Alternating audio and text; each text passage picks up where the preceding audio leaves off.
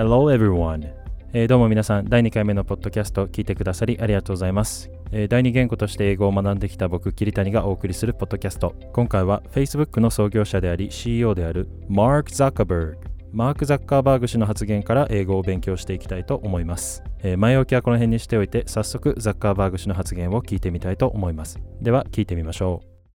う No one deserves to have that much money. Right? I mean, that's not like. I think if you do something that's good, you, you, know, you, you get rewarded. But I, but I do think some of these, um, some of the wealth that can be accumulated um, is unreasonable. はい、えー少し長い文章となっていましたが皆さんはどれくらい聞き取れたでしょうか？この発言は19年10月のイベントでバーニー・サンダースサンダース上院議員の資産10億ドル以上の人は存在するべきではないという類の意見に対してザッカーバーグ氏の考えを求められた際の返答ですそれでは今度は彼の返答をいくつかのパーツに分けて聞いてみましょうではどうぞ No one deserves to have that much money. この部分でポイントとなるのは No one で始まる文章の形と deserve という動詞の意味です。えーまず No one というのは誰も何々でないということを表現するときに使える名詞です。えーこの発言でザッカーバーグ氏は No one deserves to have that much money.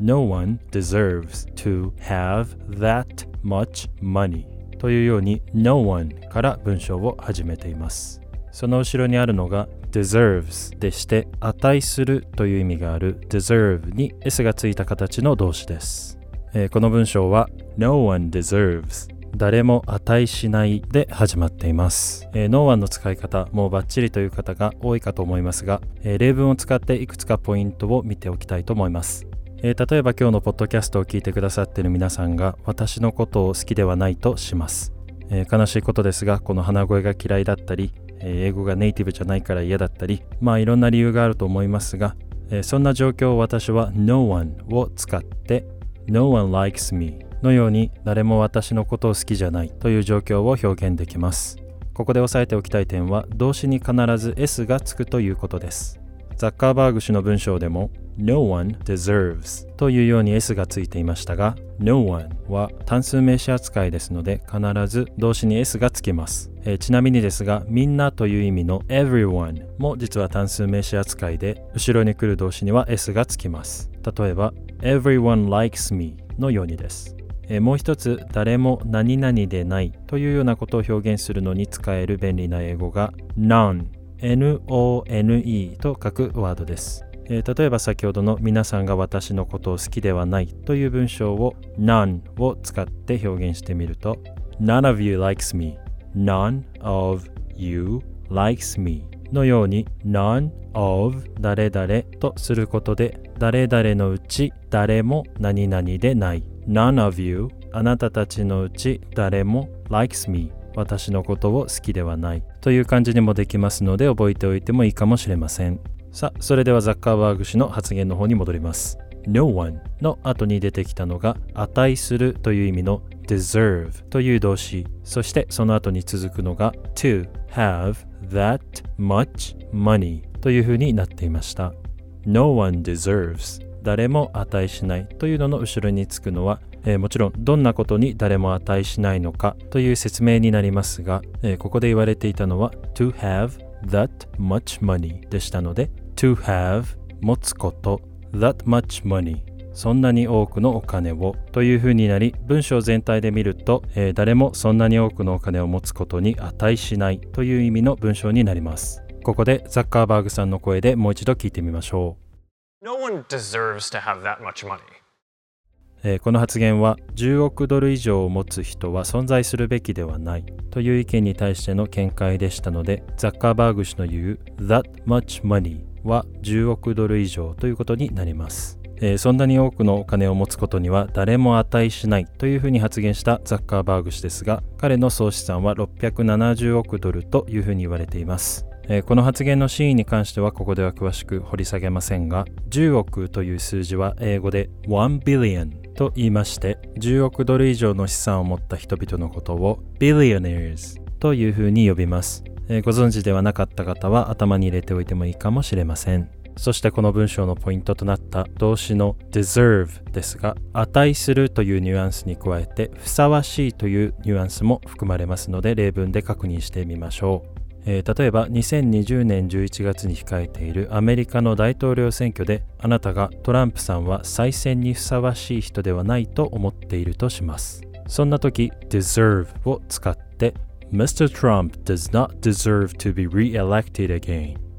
Mr. Trump does not deserve でトランプさんはふさわしくないどんなことにふさわしくないのか？To be re-elected again、えー、再び選挙で選ばれることにという意味になります。えー、より日常会話的なところでの deserve の使いどころとしては例えばあなたが1年間頑張って仕事をして社内で何か表彰されたとします。そんな時あなたの頑張りを知っている同僚や先輩後輩たちはあなたに向かって You deserve it You deserve it というようにあなたは it それその表彰にふさわしい人だ。値する人だというふうに deserve を使って褒めてくれるかもしれませんさあここまで最初の方を解説してきましたがもう一度ザッカーバーグさんの声で全体の文章を聞き後半の方の解説にも行きたいと思いますではもう一度聞いてみましょう No one deserves to have that much money right I mean that's not like I think if you do something that's good you you know you, you get rewarded but I, but I do think some of these um, some of the wealth that can be accumulated um, is unreasonable. さあ、ここからはサクッと解説していければと思いますが、えー、まずはこの部分。Right, I mean, that's not like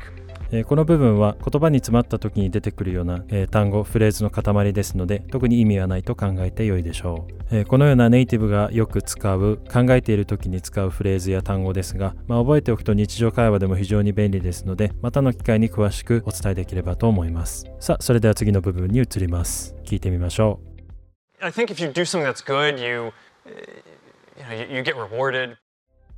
この文章は I think if you do something that's good you get rewarded というふうに言っているのですが、ちょっと合間が空いたり、you know という単語が小さく入っていたり、ちょっと聞き取りづらいかもしれませんが、もう一度聞いてみましょう。I think if you do something that's good, you, you, know, you get rewarded.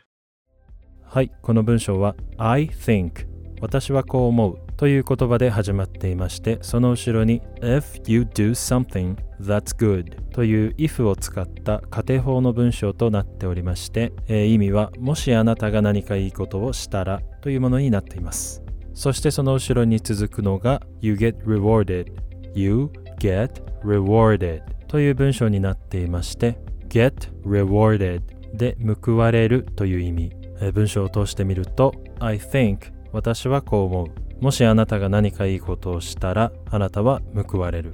まあこれだけ聞いても何のことかよくわかりませんので先も聞いてみて全体で判断していければと思います。それでは続きを聞いてみましょ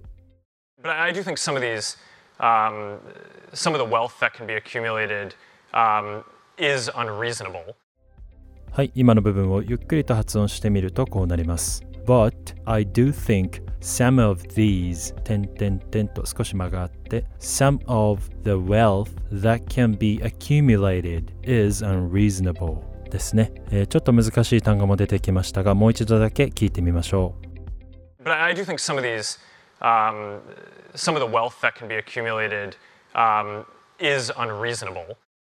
はい結構聞き取りづらいなと感じた方も多いかと思いますが、えー、この文章はでもという意味の but で始まっていまして、えー、その後ろには I do think と私は思うという I think に強調を意味する do が入った文章で続きます。えー、教科書には出てこなかったかもしれませんが do を使った強調表現というのも、えー、日常会話でよく使えますのでこういうのがあるんだなというくらい覚えておいていただければと思います。また詳しくは次回以降のポッドキャストで解説していければと思います、えー、その後に続くのが some of these ですがここは言い直しているので今回は省いておきまして、えー、次に出てきました some of the wealth that can be accumulated の部分ですが wealth というのは富ですとか財産を意味しておりまして some of the wealth でその富や財産のいくつかはという意味になり that can be accumulated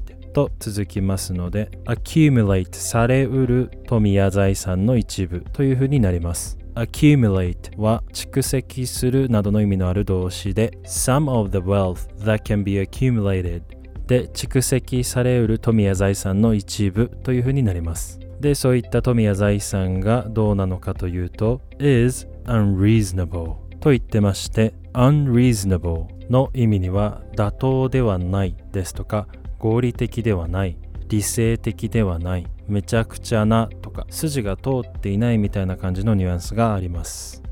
えー、それではここで後半の文章全体を通してザッカーバーグさんの声で聞いてみたいと思います。I think if you do something that's good you you, know, you, you get rewarded but I, but I do think some of these um, some of the wealth that can be accumulated um, is unreasonable はい、ここの部分全体を聞いてみて、えー、なんとなく意味は分かったでしょうか I think if you do something that's good, you get rewarded という部分では、まあ、一般論として何かいいことをすればその分報酬が返ってくる、まあ、財産や富が増える。そして何かしたことが報われる。というのは普通だろうと私も思うと。そういうふうに言っていて But I do think some of the wealth that can be accumulated is unreasonable というところで、まあ、その蓄積される富というのの一部があまりにも大きすぎる。ということで理性的ではないとか、まあ、ちょっとやりすぎだというふうに思うということを後ろの文で言っています。さあ今回は後半の方がちょっとサクッといってしまいもうちょっと、えー、詳しく説明できればなと思うところですが、えー、この辺で終わりにしたいと思います、えー、聞き慣れない単語もいくつか出てきたかもしれませんが、え今回覚えておいていただきたいのは No one を使った英語の表現です、え今回もお聴きくださりありがとうございました。ではまた次回。Have a good one.